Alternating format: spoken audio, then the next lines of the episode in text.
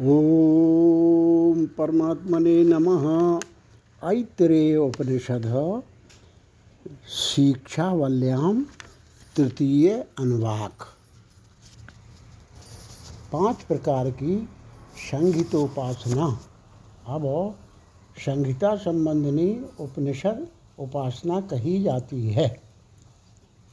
सैनौ यश, सैनौ ब्रह्मवर्चसम आ अथातः शाग्वंहिताया उपनिषदम व्याख्या श्याम व्याख्याश्याम पंचस्वधिकरणेषु अधिलोक मधिज्योतिष, मधि विद्य, मथि प्रज मध्यात्म ता महाशाग्वंहिता इत्याचक्षुते अथादिलोकम पृथ्वी पूर्वरूपम दौरुत्तररूपम आकाशासंधि वायुसंधानम इत्यधिलोकम अथादिज्योतिषम अग्नि पूर्वरूपम आदित्या उत्तररूपम आपासंधि वैद्युत संधानम इत्यधिज्योतिषम अथाधि विद्यम, आचार्य पूर्वरूपम। अन्ते वायुस्तरूपम विद्यासंधि प्रवचनग्वंसंधानम इत्यधि विद्याम विद्यम अथाधिप्रजम माता पूर्वरूपम पितोत्तररूपम प्रजासंधि प्रजनग्वंसंधानम इत्यभि इत्यधि प्रजन प्रजम अध्यात्मम अधराहनु पूर्वरूपम उत्तराहनु रुत्तररूपम वाक्संधि जवासंधानम इत्यध्यात्मम तृतीमा महाशाग्वं संहिता या एवमेता महाशाग्वंहिता व्याख्याता वेद संधीयते प्रजया पशुभि ब्रह्मवर्चसेन नेदेन सुवर्गेण लोकेन। हम शिष्यगण शिष्य और आचार्य दोनों को साथ साथ यश प्राप्त हो और हमें साथ साथ ब्रह्म तेज की प्राप्ति हो, क्योंकि जिन पुरुषों की बुद्धि शास्त्राध्ययन द्वारा परमार्जित हो गई है, वे भी परमार्थ तत्व को समझने में सहसा समर्थ नहीं होते। इसलिए हम पाँच अधिकरणों में संहिता की संहिता शब्द अर्थ संधि या वर्णों का सामीप्य है। भिन्न भिन्न वर्णों के मिलने पर ही शब्द बनते हैं। उनमें जब एक वर्ण का दूसरे वर्ण से योग होता है तो उन पूर्वोत्तर वर्णों के योग को संधि कहते हैं। और जिस शब्दोच्चारण संबंधी प्रयत्न के योग से संधि होती है, उसे संधान कहा जाता है। उपनिषद अर्थात संहिता संबंधनी उपासना की व्याख्या करेंगे। अधिलोक, अधिज्योतिष, अधिविद्य, अधिप्रज्ञ और अध्यात्म। यही पाँच प्राधि अधिकरण हैं। पंडित जन उन्हें महासंहिता कहकर पुकारते हैं। अब अधिलोक, लोक संबंधी दर्शन, उपासना का वर्णन किया जाता है। संहिता का प्रथम वर्ण पृथ्वी है। अंतिम वर्ण द्व्यूलोक है, मध्य भाग आकाश है। एक, और वायु संधान उनका परम परस्पर संबंध करने वाला है। अधिलोक उपासक को संहिता में इस प्रकार दृष्टि करनी चाहिए। यह अधिलोक दर्शन कहा गया। इसके अनंतर अधिज्योतिष दर्शन कहा जाता है। यहाँ संहिता का प्रथम वर्ण अग्नि है। अंतिम वर्ण द्व्यूलोक है। मध्य भाग आप जल है और विद्युत संधान है। आदि ज्योतिष उपासक को संहिता में ऐसी दृष्टि करनी चाहिए, यह आदि ज्योतिष दर्शन कहा गया है। इसके पश्चात अधि विद्य दर्शन कहा जाता है। जिसकी संहिता का प्रथम वर्ण आचार्य है, अंतिम वर्ण शिष्य है विद्या संधि है और प्रवचन प्रश्नोत्तर रूप से निरूपण करना संधान है। ऐसी अधिविद्य उपासक को दृष्टि करनी चाहिए। यह विद्या संबंधी दर्शन कहा गया। इससे आगे अधि प्रज दर्शन कहा जाता है।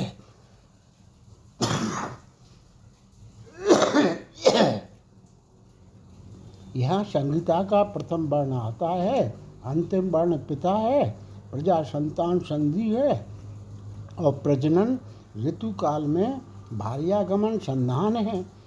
आदि प्रज उपासक को ऐसी दृष्टि करनी चाहिए, यह प्रजा संबंधी उपासना का वर्णन किया गया। तृतीय, इसके पश्चात अध्यात्म दर्शन कहा जाता है। इसमें संगीता प्रथम, बाण नीचे का अनु नीचे के ओंठ से टोड़ी तक का भाग है। अंतिम वर्ण ऊपर का हनु, ऊपर के ओंठ से नाशिका तक का भाग है। बाणी संधि है और जिहवा संधान है। ऐसी अध्यात्म उपासक को दृष्टि करनी चाहिए। यह आत्मदर्शन कहा गया।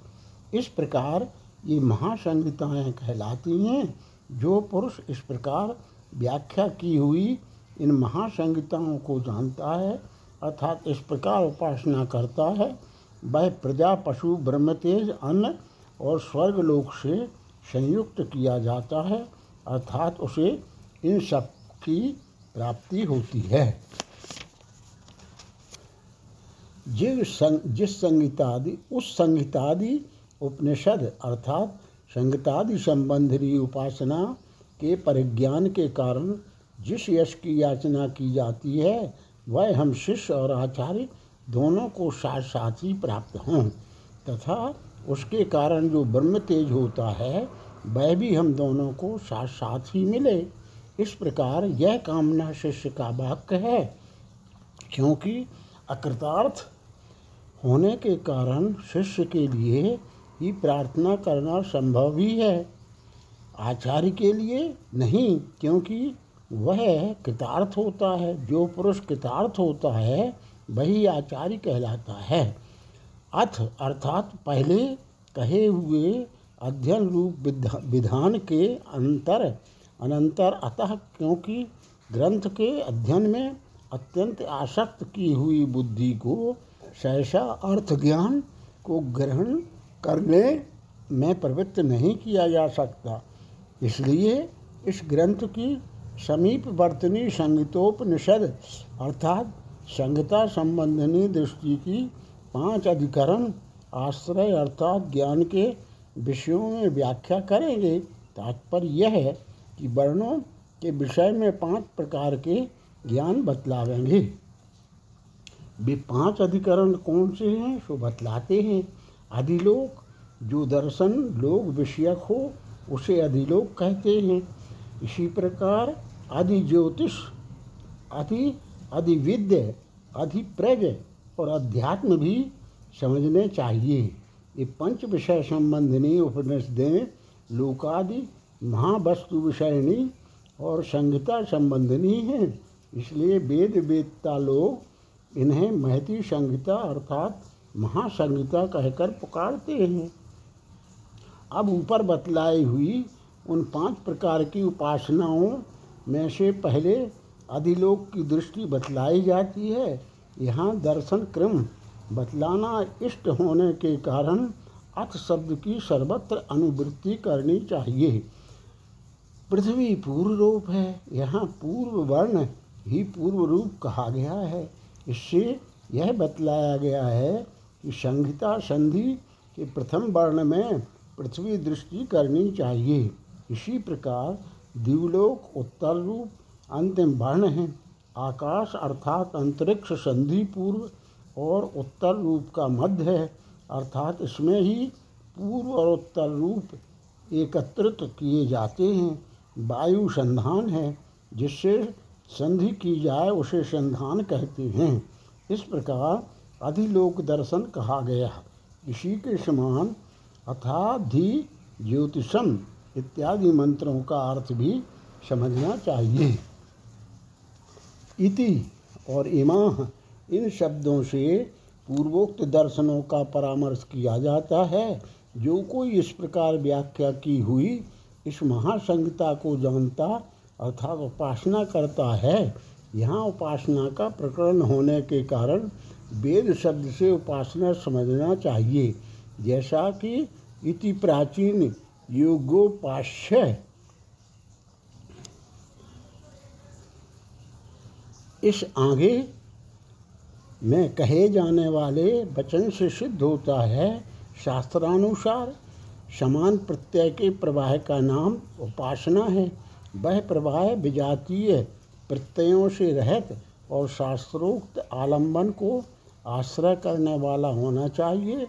लोक में गुरु की उपासना करता है, राजा की उपासना करता है, इत्यादि वाक्यों में उपासना शब्द का अर्थ प्रसिद्ध ही है। जो पुरुष गुरु आदि की निरंतर परिचर्या करता है, वही उपासना करता है, ऐसा कहा जाता है। वही उस उपासना का फल भी प्राप्त करता है, अतः इस महान संहिता के संबंध में भी जो पुरुष इस प्रकार उपासना करता है, वह मंत्र में बतलाए हुए प्रजा से लेकर स्वर्ग पर्यंत समस्त पदार्थों में संपन्न होता है। अर्थात प्रजादि रूप फल है, प्रजादि रूप फल प्राप्त करता है। इति शिक्षा बल्याम तृतीयो अनुवाक। चतुर्थ अनुवाक। श्री और बुद्धि की कामना वालों के लिए जप और होम संबंधी मंत्र, अब यश छंदशाम इत्यादि मंत्रों से मेधा मेधाकामी तथा श्रीकामी पुरुषों के लिए उनकी प्राप्ति के साधन जप और होम बतलाए जाते हैं। क्योंकि वह इंद्र मुझे मेधा से प्रसन्न अथवा बलयुक्त करे तथा अतः उस श्री को तू मेरे पास ला इन वाक्यों में क्रमशः मेधा और श्री प्राप्ति के लिए की गई प्रार्थना के लिंग देखे जाते हैं। यंदसा मृषभो विश्वरूप छंदोभ्योध्य मृतात् संबभूव, शामेन्द्रो मेधया स्पृशनोति अमृत देव धारणो भूयासम शरीरम मे विपर्य विपर्षणम जिह्वा मे मधुत्तम। कर्णाभ्याम भूरी विश्रुवम ब्रह्मणा कोशोषी मेधया पिहिता। श्रुतम मे गोपाय आवंती वितन्वाना। एक कुर्बाणा चीरमात्माना। बासाग्वंशी मम गावस्व अन्नपाने सर्वदा। ततो मे श्रियमा बह लोमशां पशुविष स्वाहा, आमायन्तु ब्रह्मचारिणः स्वाहा, भिमायन्तु ब्रह्मचारिणः स्वाहा, प्रमायन्तु ब्रह्मचारिणः स्वाहा, दमायन्तु ब्रह्मचारिणः स्वाहा, समायन्तु ब्रह्मचारिणः स्वाहा। दूसरा, जो वेदों में ऋषभ, श्रेष्ठ अथवा प्रधान और सर्वरूप हैं, तथा वेद रूप अमृत से प्रधान रूप से आविर्भूत हुआ है, वह ओंकार रूप इंद्र। संपूर्ण कामनाओं का ईश मुझे मेधा से प्रसन्न अथवा बलयुक्त करें। हे देव, मैं अमृतत्व अमृतत्व के हेतुभूत ब्रह्म ज्ञान का धारण करने वाला हो मेरा शरीर विचक्षण योग्य हो। मेरी जो अत्यंत मधुमती, मधुर भाषण करने वाली हो। मैं कानों से खूब श्रवण करूँ? हे ओंकार, तू ब्रह्म का कोष है और लौकिक बुद्धि से ढका हुआ है। अर्थात लौकिक बुद्धि के कारण तेरा ज्ञान नहीं होता। तू मेरी श्रवण की हुई विद्या की रक्षा कर। मेरे लिए वस्त्र, गौ और अन्य पान को सर्वदा शीघ्र ही ले आने वाली और इनका विस्तार करने वाली श्री को भेड़, बकरी आदि ऊन वाले तथा अन्य पशुओं के सहित बुद्धि प्राप्त कराने के अनंतर तू मेरे पास ला। स्वाहा, ब्रह्मचारी लोग मेरे पास आवें। स्वाहा, ब्रह्मचारी लोग मेरे प्रति निष्कपट हों। स्वाहा, ब्रह्मचारी लोग प्रमा, यथार्थ ज्ञान को धारण करें। स्वाहा, ब्रह्मचारी लोग दम इंद्रिय दमन करें। स्वाहा, ब्रह्मचारी लोग शम मनोनिग्रह करें, स्वाहा। इन मंत्रों के पीछे जो स्वाहा शब्द है, वह इस बात को सूचित करता है कि ये हवन के लिए हैं।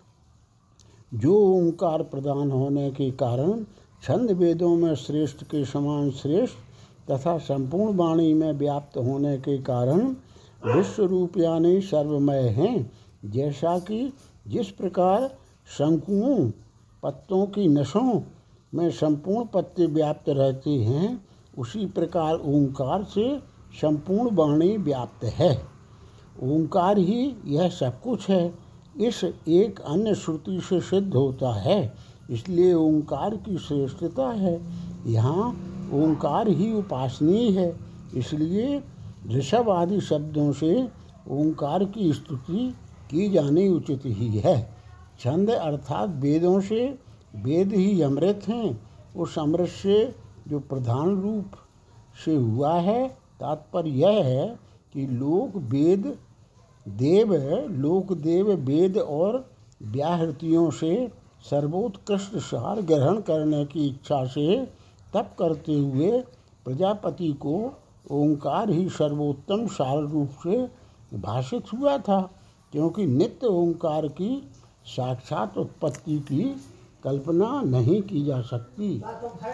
वह इस प्रकार का ओंकार रूप इंद्र संपूर्ण कामनाओं का स्वामी परमेश्वर मुझे मेधा द्वारा प्रसन्न अथवा सबल करे, इस प्रकार यहाँ बुद्धि बल के लिए प्रार्थना की जाती है। हे देव, मैं अमृत अमृत तत्व के हेतुभूत ब्रह्म ज्ञान का धारण करने वाला हूँ, क्योंकि यहाँ ब्रह्म ज्ञान का ही प्रसंग है, तथा मेरा शरीर विचर्षण, विलक, विचक्षण अर्थात योग्य हो। मूल में भूयाशम हूँ, यह उत्तम पुरुष का प्रयोग है। इसे भूयात हो, इस प्रकार प्रथम पुरुष में परिणत परिणत कर लेना चाहिए। मेरी जहवा, मधु मधु मधुमत्तमा, अतिशय मधुमती अर्थात अत्यंत मधुर भाषणी हो।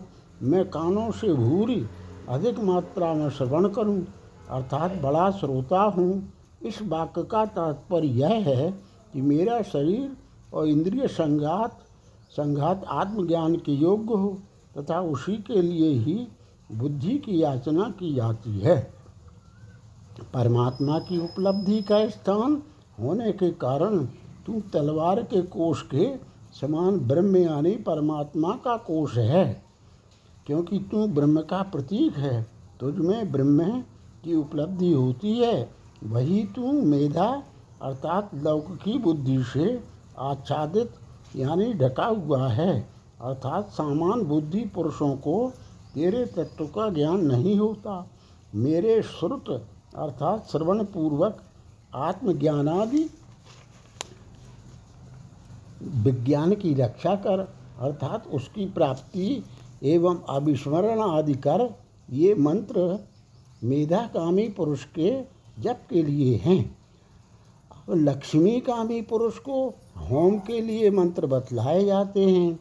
आओ हंती लाने वाली वितनवाना विस्तार करने वाली क्योंकि तनु धातु का अर्थ विस्तार करना ही। है।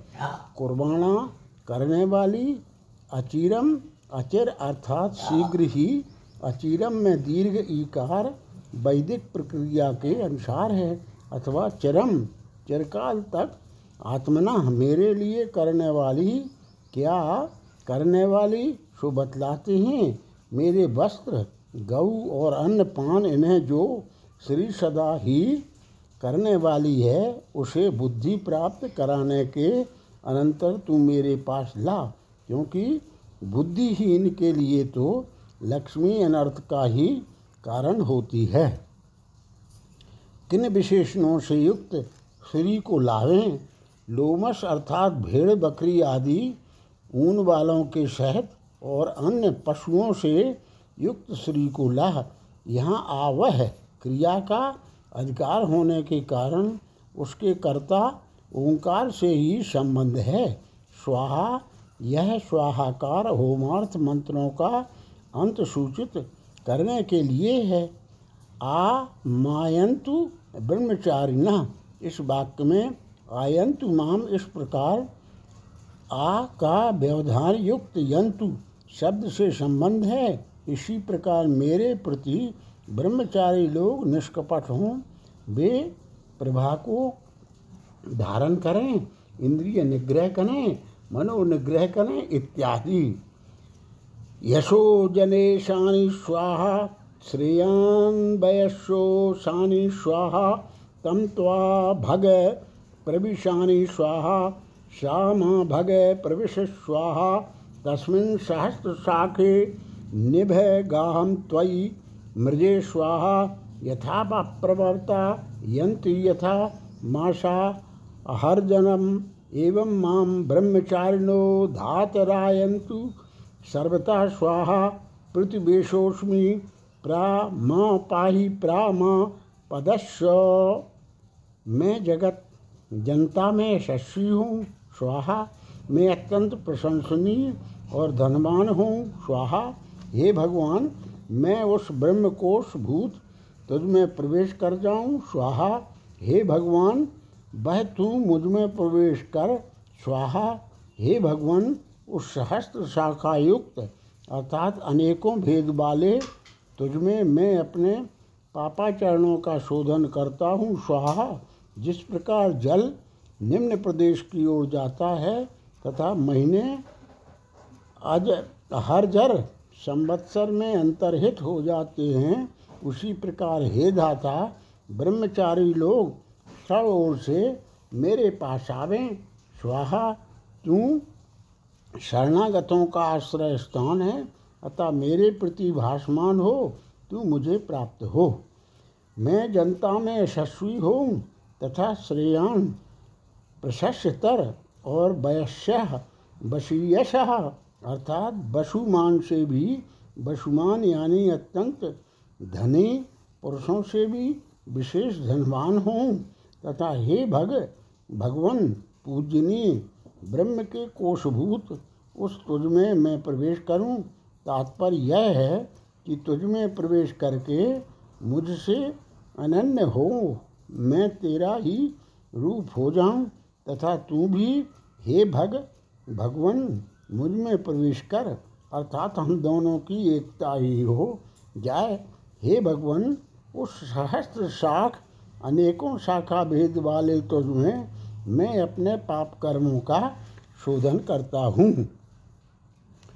लोक में जिस प्रकार जल प्रवणन बान प्रवणवान, निम्ना, निम्नतायुक्त देश की ओर जाते हैं और महीने जिस प्रकार हर जर में अंतर्हित होते हैं, हर जर संवत्सर को कहते हैं, क्योंकि वह अहा दिनों के रूप में परिवर्तित होता हुआ लोगों को जीर्ण करता है, अथवा उसमें अहा दिन जीर्ण यानी अंतर्भूत होते हैं, इसलिए वह हर जर है। उस संवत्सर में जिस प्रकार महीने जाते हैं, उसी प्रकार हे जाता मेरे पास सब ओर से, संपूर्ण दिशाओं से ब्रह्मचर्य, ब्रह्मचारी लोग आवे। प्रतिवेश निवृत्ति के स्थान अर्थात समीपवर्ती ग्रह को कहते हैं। इस प्रकार तू प्रतिवेश के समान प्रतिवेश यानी अपना अनुशीलन करने वालों का दुख निवृत्ति का स्थान है। अतः तू मेरे प्रति अपने को प्रकाशित कर और मुझे प्राप्त हो। अर्थात पारद संयुक्त लोहे के समान तू मुझे अपने से अभिन्न कर ले। इस ज्ञान के प्रकरण में जो लक्ष्मी की कामना कही जाती है, वह धन के लिए है, धन धर्म, कर्म के लिए होता है और कर्म प्राप्त हुए पापों के क्षय के लिए है। उनके क्षीण होने पर ही ज्ञान का प्रकाश होता है। जैसा कि यह स्मृति भी कहती है, पाप कर्मों का क्षय हो जाने पर ही पुरुष को ज्ञान होता है जिस प्रकार दर्पण के स्वच्छ हो जाने पर उसमें मुख देखा जा सकता है, उसी प्रकार शुद्ध अंतःकरण में आत्मा का साक्षात्कार होता है। इति शिक्षावल्याम चतुर्थो अनुवाकः। पंचम अनुवाक। व्याहृति रूप ब्रह्म की उपासना। पहले संहिता संबंधनी उपासना का वर्णन किया गया। तत्पश्चात मेधा की कामना वाले तथा श्री कामी पुरुषों के लिए मंत्र बतलाए गए। भी परंपरा से ज्ञान के उपयोग के लिए ही हैं। उसके पश्चात अब जिसका फल स्वराज्य है, उस व्याहृति रूप ब्रह्म की आंतरिक उपासना आरंभ किया जाता है। उपासना का आरंभ किया जाता है। भूर्भुवा शुभरीति वा एतास्तिस्रो व्याहृत्या तासामु हा स्मयितां चतुर्थी महाचमस्य प्रवेदयते मह इति तद्ब्रह्म सयात्मा, अंगान्यन्या देवता भूरिति वा अयम लोक भवा इंतरिक्षम सु शुभृत्यसौ लोक। एक। मह इत्यादित्य आदित्येन अभाव सर्वे लोका महीयन्ते, भूरिति वा अग्नि, भुव इति वायु सुवारित्यादित्य मह इति चंद्रमा, चंद्रमशा भाव सर्वाणी ज्योतिग्वंशी महीयन्ते भूरिति वारच भुवा इति सामान्य शुभारिति यजुगंशी दूसरा, मह इति ब्रह्म, ब्रह्मणा भाव सर्वे वेदा महीयन्ते भूरिति वै प्राण, भुवा इत्यापन, शुभरीति व्यान, मह इत्यन्नम अन्येन भाव सर्वे प्राणा महीयन्ते ता एताश्चत, चतस्रश्चतुर्धा चतस्रश्चतुर्धा चतुस्रो व्याहृत्या। तायो वेद, सा वेद ब्रह्म सर्वेशमय देवा बलिमा होती तीसरा, भू, भुवा और स्वा, ये तीन व्याहृतियाँ हैं। उनमें से महा इस चौथी व्याहृति को महाचमश महाचमश का पुत्र जानता है। वह महा ही ब्रह्म है, वही आत्मा है। अन्य देवता उसके अंग अवयव हैं। भू, यह व्याहृति, यह लोक। लोक है भुवा अंतरिक्ष लोक है और सुवा, यह स्वर्ग लोक है। तथा महा आदित्य है। आदित्य से ही समस्त लोक वृद्धि को प्राप्त होते हैं। भू यही अग्नि है, भुवा वायु है। सुवा आदित्य है तथा महाचंद्रमा है। चंद्रमा से ही संपूर्ण ज्योतियाँ वृद्धि को प्राप्त होती हैं। भू यही ऋख है, भवा शाम है।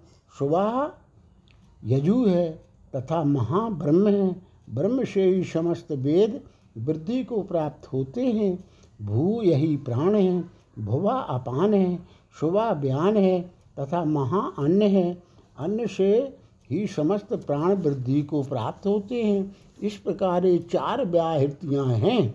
इनमें से प्रत्येक चार चार प्रकार की हैं। जो इन्हें जानता है, वह ब्रह्म को जानता है। संपूर्ण देवगण उसे बलि, उपहार, समर्पण करते हैं। भूर्वह शुभारती इसमें इति शब्द पूर्व कथित व्याहृतियों को ही प्रदर्शित करने के लिए है। ए तस्त्र ये शब्द भी पूर्व प्रदर्शित व्याहृतियों के ही परामर्श के लिए हैं। वही इस अव्यय से परामृष्ट व्याहृतियों का स्मरण कराया जाता है। अर्थात इन शब्दों से ये तीन प्रसिद्ध व्याहृतियाँ स्मरण दिलाई जाती हैं। उनमें महा यह चौथी व्याहृति है। उस, इस चौथी व्याहृति को महाचमश का पुत्र महाचमशस्य जानता है, किंतु ऊहा इसमें ये तीन निपात अतीत घटना का अनुकथन करने के लिए होने के कारण इसका अर्थ जानता था। देखा था, इस प्रकार होगा। व्याहृति के दृष्टा ऋषि का अनुस्मरण करने के लिए महाचमश यह नाम लिया गया है। इस प्रकार यहाँ उपदेश होने के कारण यह जाना जाता है कि ऋषि का अनुस्मरण भी उपासना का एक अंग है। जिस महा नामक व्याहृति को महाचमश ने देखा था, वह ब्रह्म है। ब्रह्म भी महान है और व्याहृति भी महान है। और वह क्या है? वही आत्मा है। व्याप्ति ही अर्थ वाले आप धातु से आत्मा। शब्द निष्पन्न होता है, क्योंकि लोक, देव, वेद और प्राण रूप अन्य व्याहृतियाँ आदित्य, चंद्र, ब्रह्म एवं अन्य स्वरूप व्याहृत्यात्मक मह से, महा से व्याप्त है। इसलिए वे अन्य देवता इसके अंग अवयव हैं। यहाँ लोकादि का उपलक्षण कराने के लिए देवता शब्द का ग्रहण किया गया है, क्योंकि देव और लोक आदि सभी महा इस व्याहत्यात्मा के अवयव स्वरूप हैं। इसलिए ऐसा कहा है कि आदित्यादि के योग से लोकादि महत्ता को प्राप्त होते हैं। आत्मा से यंग महत्ता को प्राप्त हुआ करते हैं। महान शब्द का अर्थ वृद्धि उपचय है, अतः महीयंते जिसका वृद्धि को प्राप्त होते हैं, यह अर्थ है, यह लोक अग्नि, ऋग्वेद और प्राण ये पहली व्याहृति भू है। इसी प्रकार उत्तरोत्तर प्रत्येक व्याहृति चार चार प्रकार की है। यथा अंतरिक्ष लोक वायु सामवेद और अपान ये दूसरी व्याहृति भुवा हैं, जीवलोक, आदित्य, यजुर्वेद और ब्यान, ये तीसरी व्याहृति सुबह हैं, तथा आदित्य, चंद्रमा, ब्रह्म और अन्य, ये चौथी व्याहृति महा हैं। महा ब्रह्म है, ब्रह्म का अर्थ ओंकार है, क्योंकि शब्द के प्रकरण में अन्य किसी ब्रह्म का होना संभव है, शेष शब्द का अर्थ पहले कहा जा चुका है। ये चारों बाहृतियाँ चार प्रकार की हैं, अर्थात वे ये भू, भुवा सुवह और महा चार व्याहृतियाँ प्रत्येक चार चार प्रकार की हैं। धा शब्द प्रकार का वाचक है, अर्थात वे चार चार होती हुई चार प्रकार की हैं। उनकी जिस प्रकार पहले कल्पना की गई है उसी प्रकार उपासना करने का नियम करने के लिए उसका पुनः उपदेश किया गया है। उन उपर्युक्त व्याहृतियों को जो पुरुष जानता है, वही जानता है। किसे जानता है? ब्रह्म को। शंका, वह ब्रह्म है, वह आत्मा है। इस वाक्य द्वारा महारूप से ब्रह्म को जान लेने पर भी उसे न जानने के समान उसे जो जानता है, वह ब्रह्म को जानता है। ऐसा कहना तो ठीक नहीं। समाधान, ऐसी शंका नहीं करनी चाहिए, क्योंकि उस ब्रह्म विषयक ज्ञान के विषय में विशेष कहना अभीष्ट होने के कारण इस प्रकार कहने में कोई दोष नहीं है।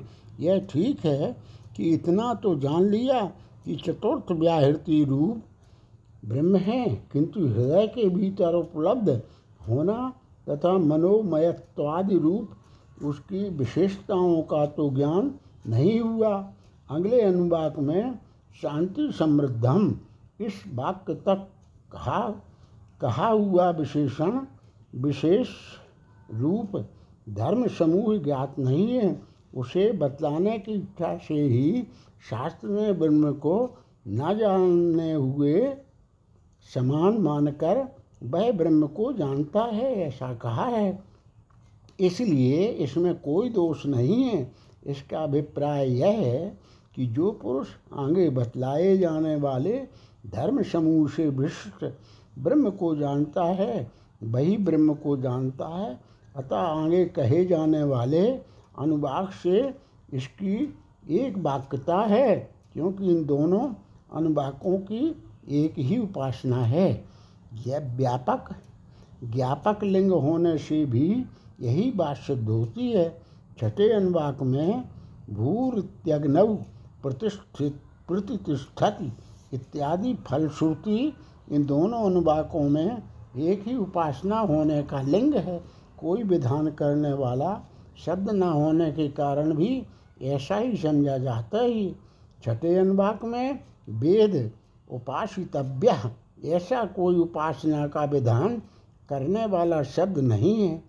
व्याहृति अनुवाक में जो उन व्याहृतियों को जो जानता है, ऐसा वाक्य है, वह आगे बतलाई जाने वाली उपासना के लिए होने के कारण पूर्वोक्त उपासना से उसका भेद करने वाला नहीं है। उसी उपासना को आगे बतलाना क्यों इष्ट है?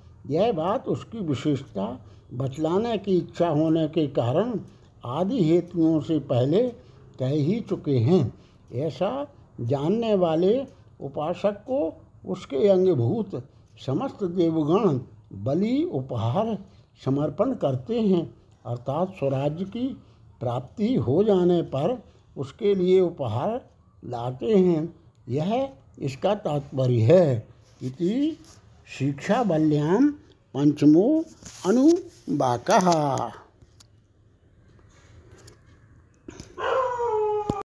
ओम परमात्मने नमः। तैतरीयोपनिषद का ब्रह्मानंद बल्ली प्रथम अनुराग। ब्रह्मानंद बल्ली का शांति पाठ। पूर्व कथित विद्या की प्राप्ति के प्रतिबंधों की शांति के लिए शांति पाठ कर दिया गया। अब आगे कही जाने वाली विद्या की प्राप्ति के प्रतिबंधों की शांति के लिए शांति पाठ किया जाता है। ओम सहना भवतु सहनौ सह वीर्यं करवा वहै तेजस्विनावधीतमस्तु, माँ विद्विषा वहै ओम शांति शांति शांति। वह परमात्मा हम आचार्य और शिष्य दोनों की साथ साथ रक्षा करें, हम दोनों का साथ साथ पालन करें, हम साथ साथ वीर्य लाभ करें। हमारा अध्ययन किया हुआ तेजस्वी हो और हम परस्पर द्वेष ना करें, तीनों प्रकार के प्रतिबंधों की शांति हो। सहना ववतु, वह ब्रह्म, हम आचार्य और शिष्य दोनों की साथ साथ ही रक्षा करें और हमारा साथ साथ भरण अर्थात पालन करें। हम साथ साथ वीर यानी विद्याजनित सामर्थ्य संपादन करें। हम दोनों तेजस्वियों का अध्ययन किया हुआ तेजस्वी, सम्यक प्रकार से अध्ययन किया हुआ अर्थात अर्थ ज्ञान के योग्य हों। तथा हम विद्वेष ना करें।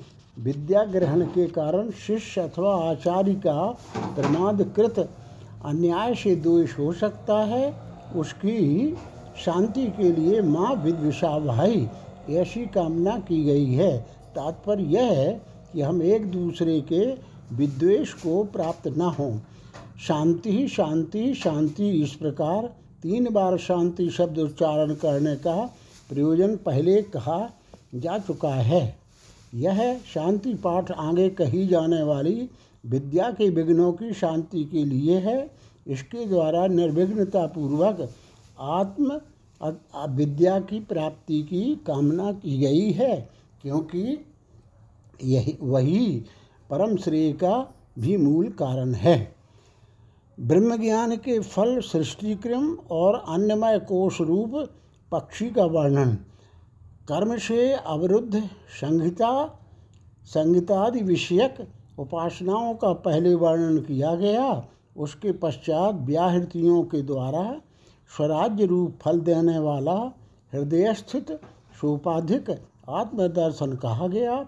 किंतु इतने ही से संसार के बीच का पूर्णतया नाश नहीं हो जाता। अतः संपूर्ण उपद्रवों के बीजभूत अज्ञान की निवृत्ति के निमित्त इस सर्वोपाधि रूप विशेष से रहित आत्मा का साक्षात्कार कराने के लिए अब ब्रह्म विद्यापनोति परम इत्यादि मंत्र आरंभ किया जाता है। इस ब्रह्म विद्या का प्रयोजन अविद्या की निवृत्ति है। उससे संसार का आत्यंतिक अभाव होता है। यही बात ब्रह्मवेदता किसी से नहीं डरता। इत्यादि वाक्य से श्रुति आगे कहेगी भी, संसार के निमित्त अज्ञान के रहते हुए पुरुष अभय स्थिति को प्राप्त कर लेता है, तथा उसे कृत और अकृत अर्थात पुण्य और पाप ताप नहीं पहुंचाते। ऐसा मानना सर्वथा अयुक्त है। इससे जाना जाता है कि इस सर्वात्मक ब्रह्म विषयक विज्ञान से ही संसार का आत्यंतिक अभाव होता है। इस प्रकरण के संबंध और प्रयोजन का ज्ञान कराने के लिए श्रुति ने स्वयं ही ब्रह्म विद्यापनोति परम इत्यादि वाक्य से आरंभ में ही इसका प्रयोजन बतला दिया है। क्योंकि संबंध और प्रयोजनों का ज्ञान हो जाने पर ही पुरुष विद्या के श्रवण, ग्रहण, धारण और अभ्यास के लिए प्रवृत्त हुआ करता है। श्रोतव्यो, मंतव्यो निधिध्यासितव्य इत्यादि दूसरी श्रुतियों से यह भी निश्चय निश्चय होता ही है कि विद्या का फल सर्वनादि पूर्वक होता है। ब्रह्म्या विदापनोति परम तदेशाभ्युक्ता सत्यम ज्ञानमनंतम ब्रह्म यो वेद निहितम गुहायां परमे व्योमन शोषनुते सर्वान् कामान् सह ब्रह्मणा विपश्चितेति तद तस्माद्वा ये तस्मादात्मन आकाशा संभूता आकाशाद वायु। वायोरग्नि अग्नेराप अद्भ्या पृथ्वी, पृथिव्या औषधय। औषधभ्योन्न अन्नम अन्नात् पुरुषः सा वायेश पुरुषो अन्न रसमयः तस्ेदमेव शिरः। अयम दक्षिणः पक्ष अयमुत्तर पक्ष अयमात्मा इदम पुच्छम प्रतिष्ठा तदप्येश श्लोको भवति। ब्रह्मवेत्ता परमात्मा को प्राप्त कर लेता है, उसके विषय में यह श्रुति कही गई है। ब्रह्म सत्य है, ज्ञान और अनंत है। जो पुरुष से बुद्धि रूप परम आकाश में निहित जानता है वह सर्वज्ञ ब्रह्म रूप से एक साथ ही संपूर्ण भोगों को प्राप्त कर लेता है। उस मात्र से ही आकाश उत्पन्न हुआ। आकाश से वायु वायु से अग्नि अग्नि से जल जल से पृथ्वी पृथ्वी से औषधियाँ, औषधियों से अन्न और अन्न से पुरुष उत्पन्न हुआ। वह है पुरुष, अन्न एवं रसमय ही है।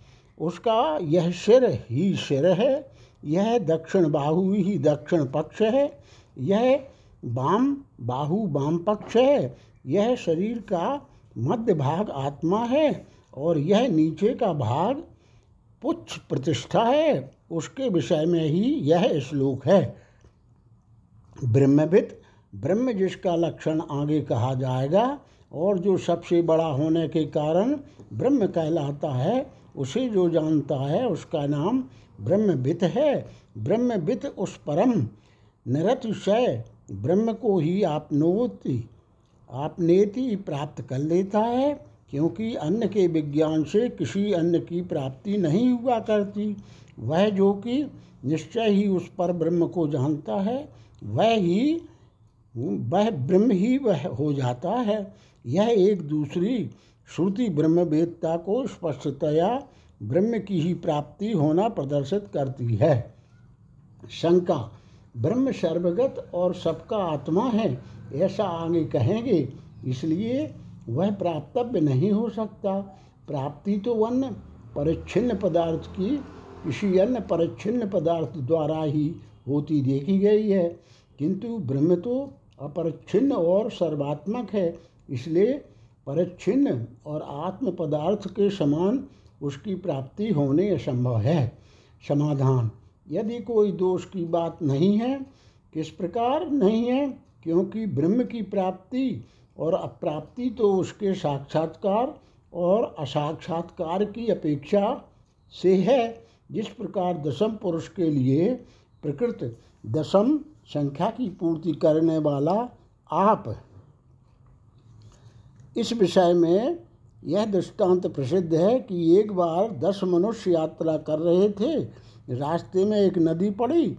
जब उसे पार कर वे उसके दूसरे तट पर पहुँचे तो यह जानने के लिए कि हम में से कोई बह तो नहीं गया। अपने को गिनने लगे। उनमें से जो भी गिनना आरंभ करता था, करता, वह अपने को छोड़कर शेष नौ को ही गिनता। इस प्रकार एक की कमी रहने के कारण वे यह समझकर कि हम में से एक आदमी नदी में बह गया है, खिन्न हो रहे थे। इतने ही में एक बुद्धिमान पुरुष उधर न आ निकला। उसने सब वृत्तांत जानकर उन्हें एक लाइन में खड़ा किया और हाथ में डंडा लेकर एक, दो, तीन इस प्रकार गिनते हुए हर एक के एक एक डंडा लगाकर उन्हें दस होने का निश्चय करा दिया। और यह भी दिखला दिया कि वह दसवां पुरुष स्वयं गिनने वाला ही था, जो दूसरों में आसक्त चित्त होने के कारण अपने को भूले हुए था। सर्वथा अव्यय, अव्यवहित होने पर भी संख्या करने योग्य बाह्य विषयों में आसक्त चित्त रहने के कारण वह अपने स्वरूप का अभाव देखता है।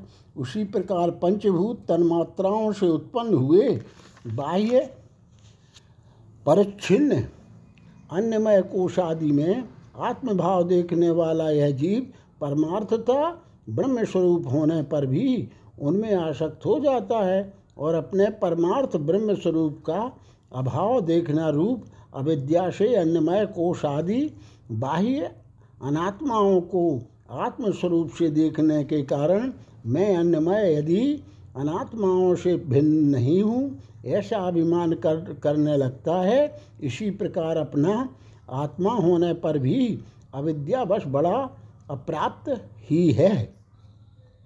जिस प्रकार प्रकृत दशम संख्या को पूर्ण करने वाला अपना आप अविद्यावश अप्राप्त रहता है और फिर किसी के द्वारा स्मरण करा दिए जाने पर विद्या द्वारा उसकी प्राप्ति हो जाती है। उसी प्रकार अविद्यावश जिसके ब्रह्मस्वरूप की उपलब्धि नहीं होती, उस सबके आत्मभूत श्रुत्युपदिष्ट ब्रह्म की आत्मदर्शन रूप विद्या के द्वारा प्राप्ति होनी उचित है।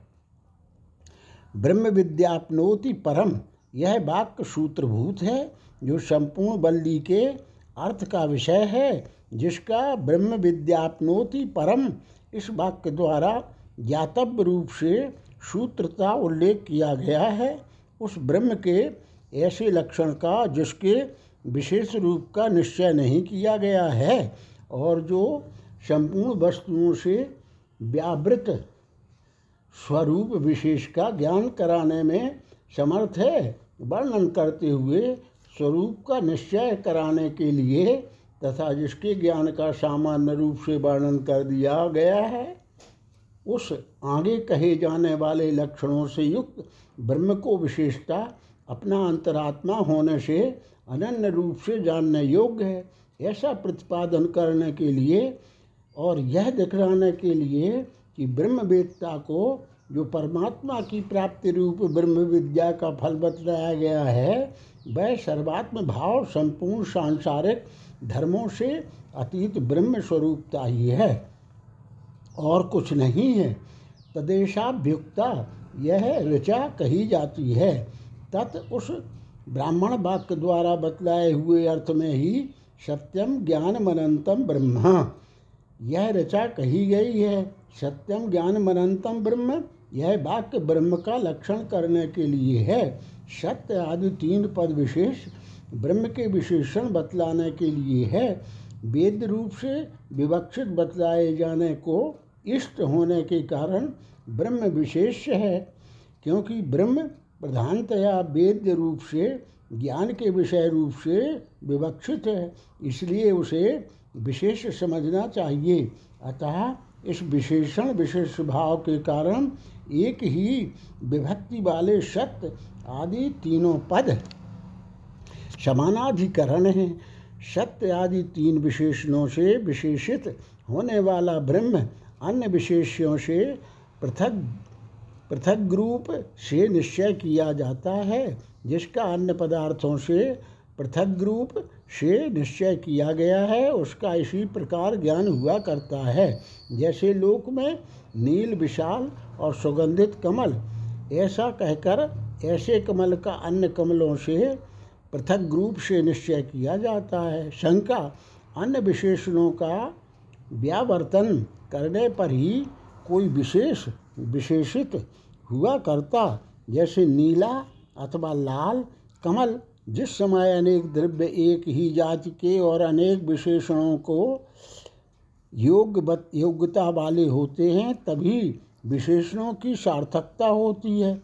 एक ही वस्तु में किसी अन्य विशेषण का संबंध ना हो सकने के कारण विशेषण की सार्थकता नहीं होती। जिस प्रकार यह सूर्य एक है, उसी प्रकार ब्रह्म भी एक ही है। उसके सिवा अन्य ब्रह्म है ही नहीं। जिससे जिनसे नील कमल के समान उसकी विशेषता बतलाई जाए। समाधान ऐसा कहना ठीक नहीं है, क्योंकि ये विशेषण लक्षण के लिए हैं। अब इस सूत्र रूप वाक्य की ही व्याख्या करते हैं। यह दोष नहीं हो सकता। क्यों नहीं हो सकता? क्योंकि ये विशेषण लक्षणार्थ प्रधान हैं। केवल विशेषण प्रदान ही नहीं, किंतु लक्षण, लक्ष्य तथा विशेषण विशेष में विशेषता अंतर क्या है, सो बतलाते हैं। विशेषण तो अपने विशेष का, उसके सजातीय पदार्थों से ही व्यावर्तन करने वाले होते हैं, किंतु लक्षण उसे सभी से व्यावृत्त कर देता है। जिस प्रकार अवकाश देने वाला आकाश होता है, इस वाक्य में हम, यह हम पहले ही कह चुके हैं कि यह वाक्य आत्मा का लक्षण करने के लिए है। सत्यादि शब्द पदार्थ दूसरे के लिए होने के कारण परस्पर संबंधित नहीं है। वे तो विशेष के ही लिए हैं, अतः उनमें से प्रत्येक विशेषण शब्द परस्पर एक दूसरे की अपेक्षा न रखकर ही सत्यम ब्रह्म ज्ञान ज्ञानम ब्रह्म अनंतम ब्रह्म। इस प्रकार ब्रह्म शब्द से संबंधित हैं। सत्यम, जो पदार्थ जिस रूप से निश्चय किया गया है उससे व्यभिचरित न होने के कारण वह सत्य कहलाता है। जो पदार्थ जिस रूप से निश्चित किया गया, उस रूप से व्यभिचरित होने पर वह मिथ्या कहा जाता है। इसलिए विकार मिथ्या है। विकार केवल वाणी से आरंभ होने वाला और नाम मात्र है, बस मृतका ही सत्य है। इस प्रकार निश्चय किया जाने के कारण सत्य ही सत्य है। अतः सत्यम ब्रह्म, यह वाक्य ब्रह्म को विकार मात्र से निवृत्त करता है। इससे ब्रह्म का कारणत्व प्राप्त होता है और वस्तु रूप होने से कारण में कार कारक कारकत्व रहा करता है। अतः मृतका के समान उसकी जड़ जड़ रूपता का प्रसंग उपस्थित हो जाता है। इसी से ज्ञानम ब्रह्म। ऐसा कहा है, ज्ञान ज्ञप्ति यानी अवबोध को कहते हैं। ज्ञान शब्द भाव वाचक है। सत्य और अनंत के साथ ब्रह्म का विशेषण होने के कारण उसका अर्थ ज्ञान करता नहीं हो सकता।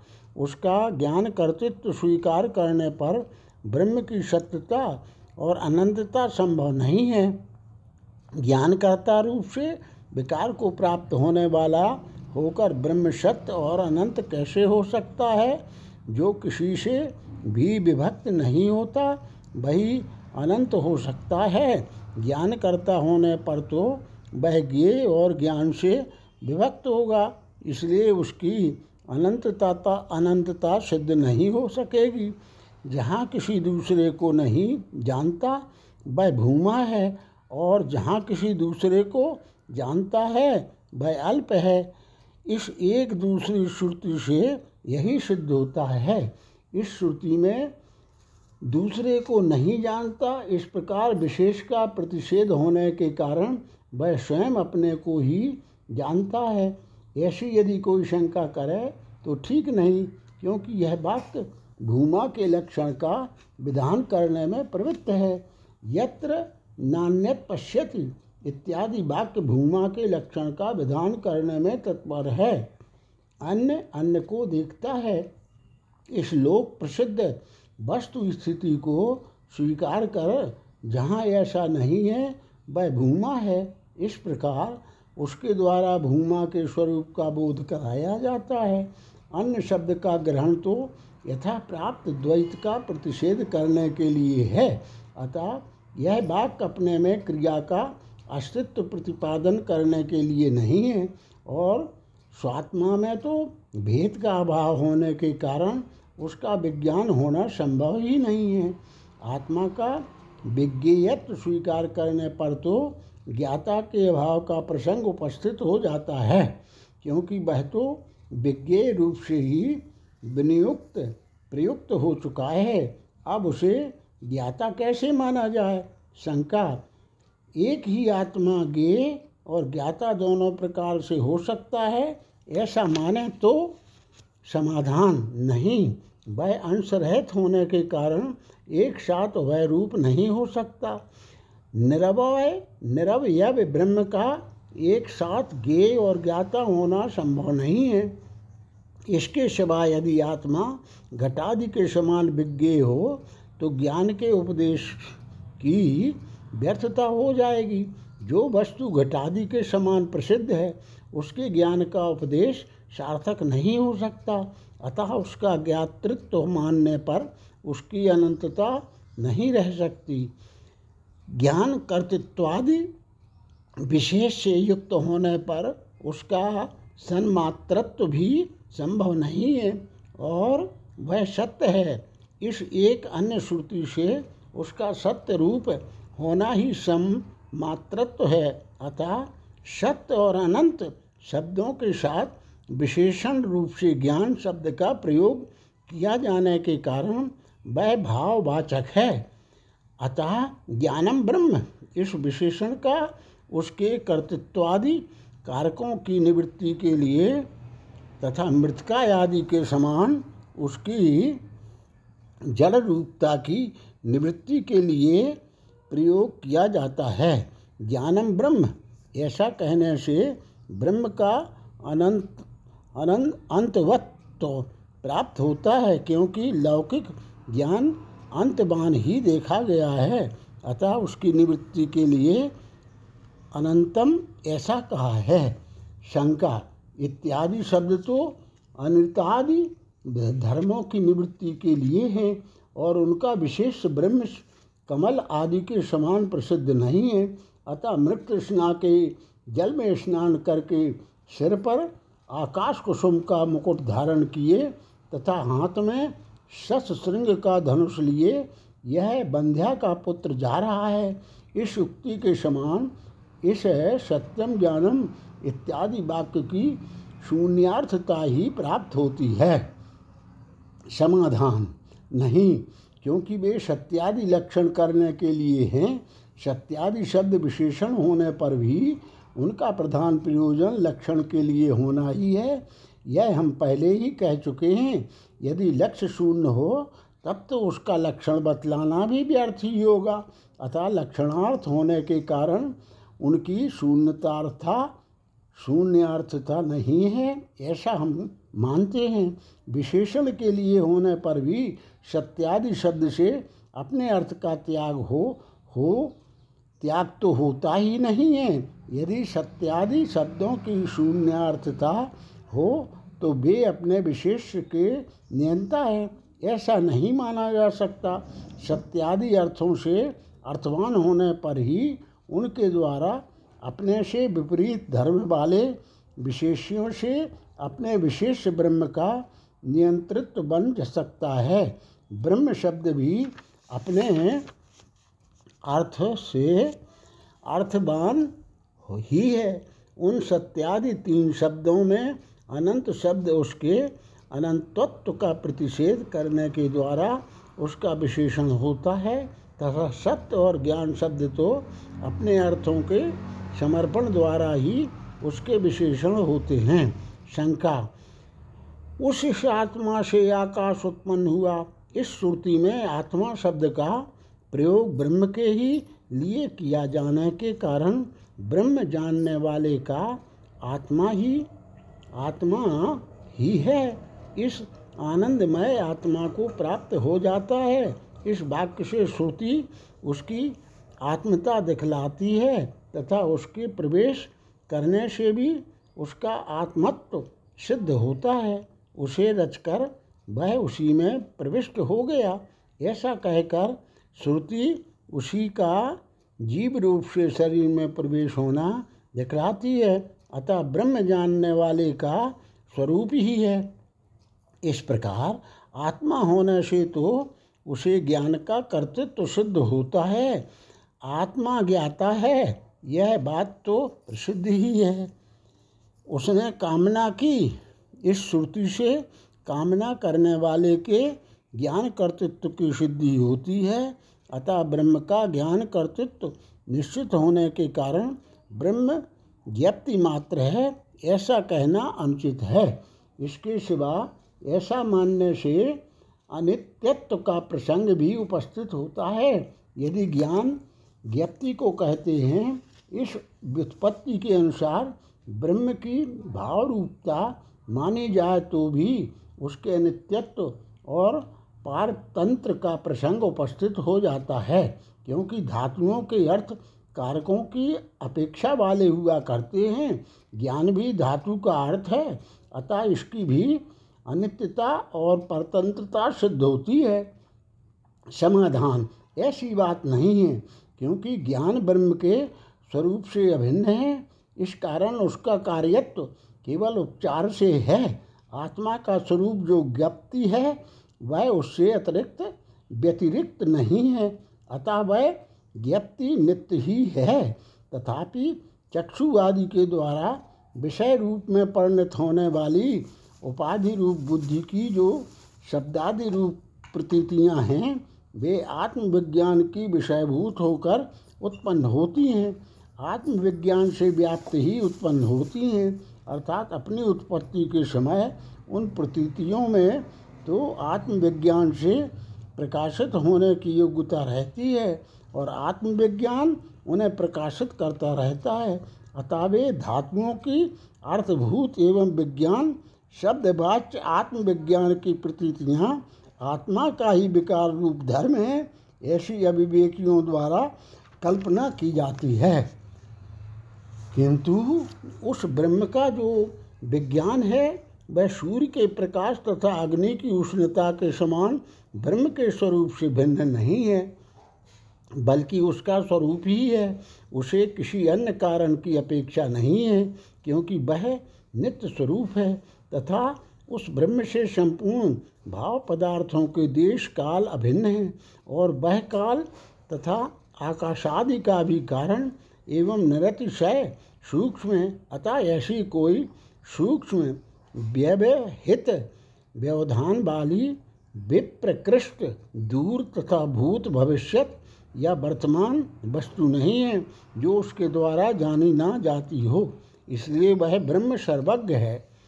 वह बिना हाथ पाँव के ही वेग से चलने और ग्रहण करने वाला है, बिना नेत्र के ही देखता है और बिना कान के ही सुनता है। वह संपूर्ण वेद्य मात्र को जानता है। उसे जानने वाला और कोई नहीं है। उसे सर्वप्रथम परम पुरुष कहा गया है। इस मंत्र वर्ण से तथा अविद्यानाशी होने के कारण विज्ञाता के ज्ञान का कभी लोप नहीं होता और उससे भिन्न कोई दूसरा भी नहीं है। जो उसे देखे इत्यादि श्रुतियों से भी यही सिद्ध होता है, अपने विज्ञातृत्व विज्ञात स्वरूप से अभिन्न तथा इंद्रियादि साधनों की अपेक्षा से रहित होने के कारण ज्ञान स्वरूप होने पर भी ब्रह्म का नित्यत्व भली प्रकार सिद्ध ही है। अतः क्रिया रूप न होने के कारण वह ज्ञान धातु का अर्थ भी नहीं है। इसलिए वह ज्ञान करता भी नहीं है और इसी से वह ब्रह्म ज्ञान शब्द का वाच्य भी नहीं है। तो भी ज्ञानाभास के वाचक तथा बुद्धि के धर्म विषय ज्ञान शब्द से वह लक्षित होता है। तो भी ज्ञान भास के वाचक तथा बुद्धि के धर्म विषय ज्ञान शब्द से वह लक्षित होता है, कहा नहीं जाता, क्योंकि वह शब्द की प्रवृत्ति के हेतुभूत जाति आदि धर्मों से रहते है। इसी प्रकार सत्य शब्द से भी उसको लक्षित ही किया जा सकता है। ब्रह्म का स्वरूप संपूर्ण विशेषणों से शून्य है, अतः वह सामान्यतः सत्ता ही जिसका विषय अर्थ है, ऐसे सत्य शब्द से सत्यम ब्रह्म। इस प्रकार केवल लक्षित होता है। वह ब्रह्म सत्य शब्द का वाच्य ही नहीं। इस प्रकार ये सत्यादि शब्द एक दूसरे को सन्निधि से एक दूसरे के नियम्य और नियामक होकर सत्यादि शब्द के वाच्यार्थ से ब्रह्म को अलग रखने वाले और उसका लक्षण करने में उपयोगी होते हैं। अतः जहाँ से मन के सहित वाणी उसे ना पाकर लौट आती है, ना कहने योग्य और अनाश्रित में इत्यादि श्रुतियों के अनुसार ब्रह्म का सत्यादि शब्दों का अवाच्यत्व और नीलकमल के समान अवाक्यार्थत्व सिद्ध होता है। तात्पर्य है कि वाच्य वाचक भाव ब्रह्म का बोध कराने में समर्थ नहीं हो सकता, अतः ब्रह्म इन शब्दों का वाच्य नहीं हो सकता और संपूर्ण द्वैत की निवृत्ति के अधिष्ठान रूप से लक्षित होने के कारण वह नील कमल आदि के समान गुण गुणी रूप संसर्ग सूचक वाक्यों का भी अर्थ नहीं हो सकता। उपर्युक्त प्रकार से व्याख्या किए हुए उस ब्रह्म को जो पुरुष गुहा में निहित छिपा हुआ जानता है। संवरण अर्थात आच्छादन अर्थ वाले गुह धातु से गुहा शब्द निष्पन्न होता है। इस गुहा में ज्ञान गे और ज्ञात्री पदार्थ निगूढ़ छिपे हुए हैं। इसलिए गुहा बुद्धि का नाम है अथवा उसमें भोग और अपवर्ग, ये पुरुषार्थ निगूढ़ अवस्था में स्थित हैं। अतः गुहा है। उसके भीतर परम प्रकृष्ट व्योम आकाश में अर्थात अव्याकृताकाश में क्योंकि हे गार्गी, निश्चय इस अक्षर में ही आकाश ओतप्रोत है। इस श्रुति के अनुसार अक्षर की सन्निधि में होने से यह अव्याकृताकाश ही परमाकाश है अथवा गुहायाम, व्योमनी, इस प्रकार इन दोनों पदों का समानाधिकरण होने के कारण आकाश को ही गुहा कहा गया है। क्योंकि सबका कारण और सूक्ष्मतर होने के कारण उसमें भी तीनों कालों में सारे पदार्थ छिपे हुए हैं। उसी के भीतर ब्रह्म भी स्थित है। परंतु युक्त युक्त तो यही है कि हृदयाकाश ही परमाकाश है, क्योंकि उस आकाश को विज्ञानांग यानी उपासना के अंग रूप से बतलाना यहाँ इष्ट है। जो आकाश इस शरीर संज्ञक पुरुष से बाहर है, जो आकाश इस पुरुष के भीतर है, और जो यह आकाश हृदय के भीतर है, इस प्रकार एक अन्य श्रुति से हृदयाकाश का परमत्व प्रसिद्ध है। उस हृदयाकाश में जो बुद्धि रूप गुहा है, उसमें ब्रह्म निहित है, अर्थात उस बुद्धि वृत्ति से वह व्यावृत पृथक रूप से स्पष्टतया उपलब्ध होता है, अन्यथा ब्रह्म का किसी भी विशेष देश या काल से संबंध नहीं है, क्योंकि वह सर्वगत और निर्विशेष है। वह इस प्रकार ब्रह्म को जानने वाला क्या करता है? इस पर श्रुति कहती है, वह संपूर्ण अर्थात निशेष कामनाओं यानी इच्छित भोगों को प्राप्त कर लेता है, अर्थात उन्हें भोगता है तो क्या वह हमारे, तुम्हारे समान पुत्र एवं स्वर्गादि भोगों को क्रम से भोगता है? इस पर श्रुति कहती है, नहीं, उन्हें एक साथ भोगता है। वह एक ही क्षण में बुद्धि वृत्ति पर आरूढ़ हुए संपूर्ण भोगों को सूर्य के प्रकाश के समान नित्य तथा ब्रह्म स्वरूप से अभिन्न, एक ही उपलब्धि के द्वारा जिसका हमने सत्यम ज्ञान मनंतम ऐसा निरूपण किया है, भोगता है। ब्रह्मणाशय सर्वान कामान न सुनते, इस वाक्य से यही अर्थ कहा गया है। ब्रह्मभूत विद्वान ब्रह्म स्वरूप से ही एक साथ संपूर्ण भोगों को प्राप्त कर लेता है, अर्थात दूसरे लोग जिस प्रकार जल में प्रतिबिंबित सूर्य के समान अपने औपाधिक और संसारी आत्मा के द्वारा धर्मादि निमित्त की अपेक्षा वाले तथा चक्षु आदि इंद्रियों की अपेक्षा से युक्त संपूर्ण भोगों को क्रमशः भोगते हैं, उस प्रकार उन्हें नहीं भोगता। तो फिर कैसे भोगता है? वह उपर्युक्त प्रकार से सर्वज्ञ, सर्वगत, सर्वात्मक एवं नित्य ब्रह्मात्म स्वरूप से धर्मादि निमित्त की अपेक्षा से रहित तथा चक्षु आदि इंद्रियों से भी निरपेक्ष संपूर्ण भोगों को एक साथ ही प्राप्त कर लेता है। यह इसका तात्पर्य है। विपश्चित मेधावी अर्थात सर्वज्ञ ब्रह्म रूप से ब्रह्म का जो सर्वज्ञत्व है, वही उसकी विपश्चिता, विद्वत्ता है, उस सर्वज्ञ स्वरूप ब्रह्म रूप से ही वह उन्हें भोगता है। मूल में इति शब्द मंत्र की समाप्ति सूचित करने के लिए है।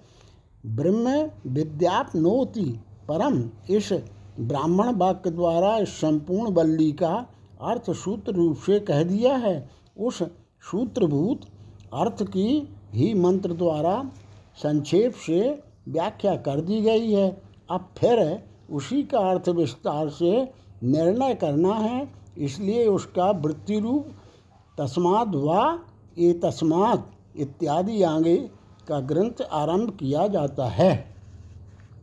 उस मंत्र में सबसे पहले सत्यम ज्ञानमनंतम ब्रह्म ऐसा कहा है, वह सत्य ज्ञान और अनंत किस प्रकार है सो बतलाते हैं। अनंतता तीन प्रकार की है, देश से, काल से और वस्तु से।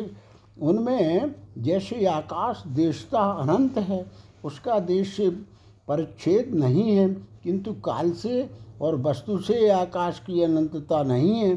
क्यों नहीं है? क्योंकि वह कार्य है, किंतु आकाश के समान किसी का कार्य न होने के कारण ब्रह्म का इस प्रकार काल से भी अंतवत नहीं है। जो वस्तु किसी का कार्य होती है, वही काल से परिच्छिन्न होती है और ब्रह्म किसी का कार्य नहीं है, इसलिए उसकी काल से अनंतता है।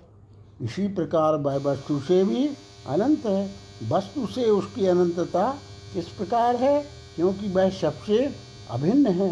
भिन्न वस्तु ही किसी अन्य भिन्न वस्तु का अंत हुआ करती है, क्योंकि किसी भिन्न वस्तु में गई हुई बुद्धि ही किसी अन्य प्रसक्त वस्तु से निवृत्त की जाती है। जिस पदार्थ संबंधनी बुद्धि की जिस पदार्थ से निवृत्ति होती है, वही उस पदार्थ का अंत है। जिस प्रकार गोत बुद्धि अश्वत्थ बुद्धि से निवृत्त होती है, अतः गोत का अंत अश्वत्थ हुआ। इसलिए वह अंतमान ही है। और उसका यह अंत भिन्न पदार्थों में ही देखा जाता है। किंतु ब्रह्म का ऐसा कोई भेद नहीं है। अतः वस्तु से भी उसकी अंतता अनंतता है। किंतु ब्रह्म की सबसे अभिन्नता किस प्रकार है तो बतलाते हैं। क्योंकि वह संपूर्ण वस्तुओं का कारण है। ब्रह्म, काल, आकाश आदि सभी वस्तुओं का कारण है। यदि कहो कि अपने कार्य की अपेक्षा से तो उसका वस्तु से अंतवत्व हो ही जाएगा तो ऐसा कहना ठीक नहीं, क्योंकि कार्य रूप वस्तु तो मिथ्या है।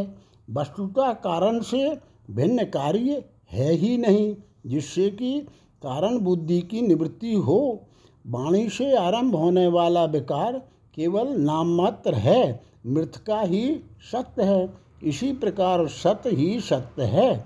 ऐसा एक अन्य श्रुति से भी सिद्ध होता है अतः आकाश आदि का कारण होने से ब्रह्म देश से भी अनंत है, आकाश देशता अनंत है, यह तो प्रसिद्धि ही है और यह उसका कारण है।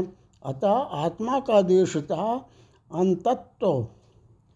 अनंतत्व सिद्ध ही है क्योंकि लोक में असर्वगत वस्तु से कोई सर्वगत वस्तु उत्पन्न होती नहीं देखी जाती, इसलिए आत्मा का देशता अनंतत्व निरतिशय है। अर्थात उससे बड़ा और कोई नहीं है। इसी प्रकार कृषि का कार्य न होने के कारण वह कालता और उससे भिन्न पदार्थ का सर्वथा अभाव होने के कारण वस्तुता भी अनंत है। इसलिए आत्मा का सबसे बढ़कर समयत्व है। मंत्र में तस्मात उससे इस पद द्वारा मूल वाक्यों से सूत्र रूप से कहे हुए ब्रह्म पद का परामर्श किया जाता है तथा इसके अनंतर ये तस्मात इत्यादि मंत्र वाक्य से भी पूर्व निर्दिष्ट ब्रह्म का ही उल्लेख किया गया है।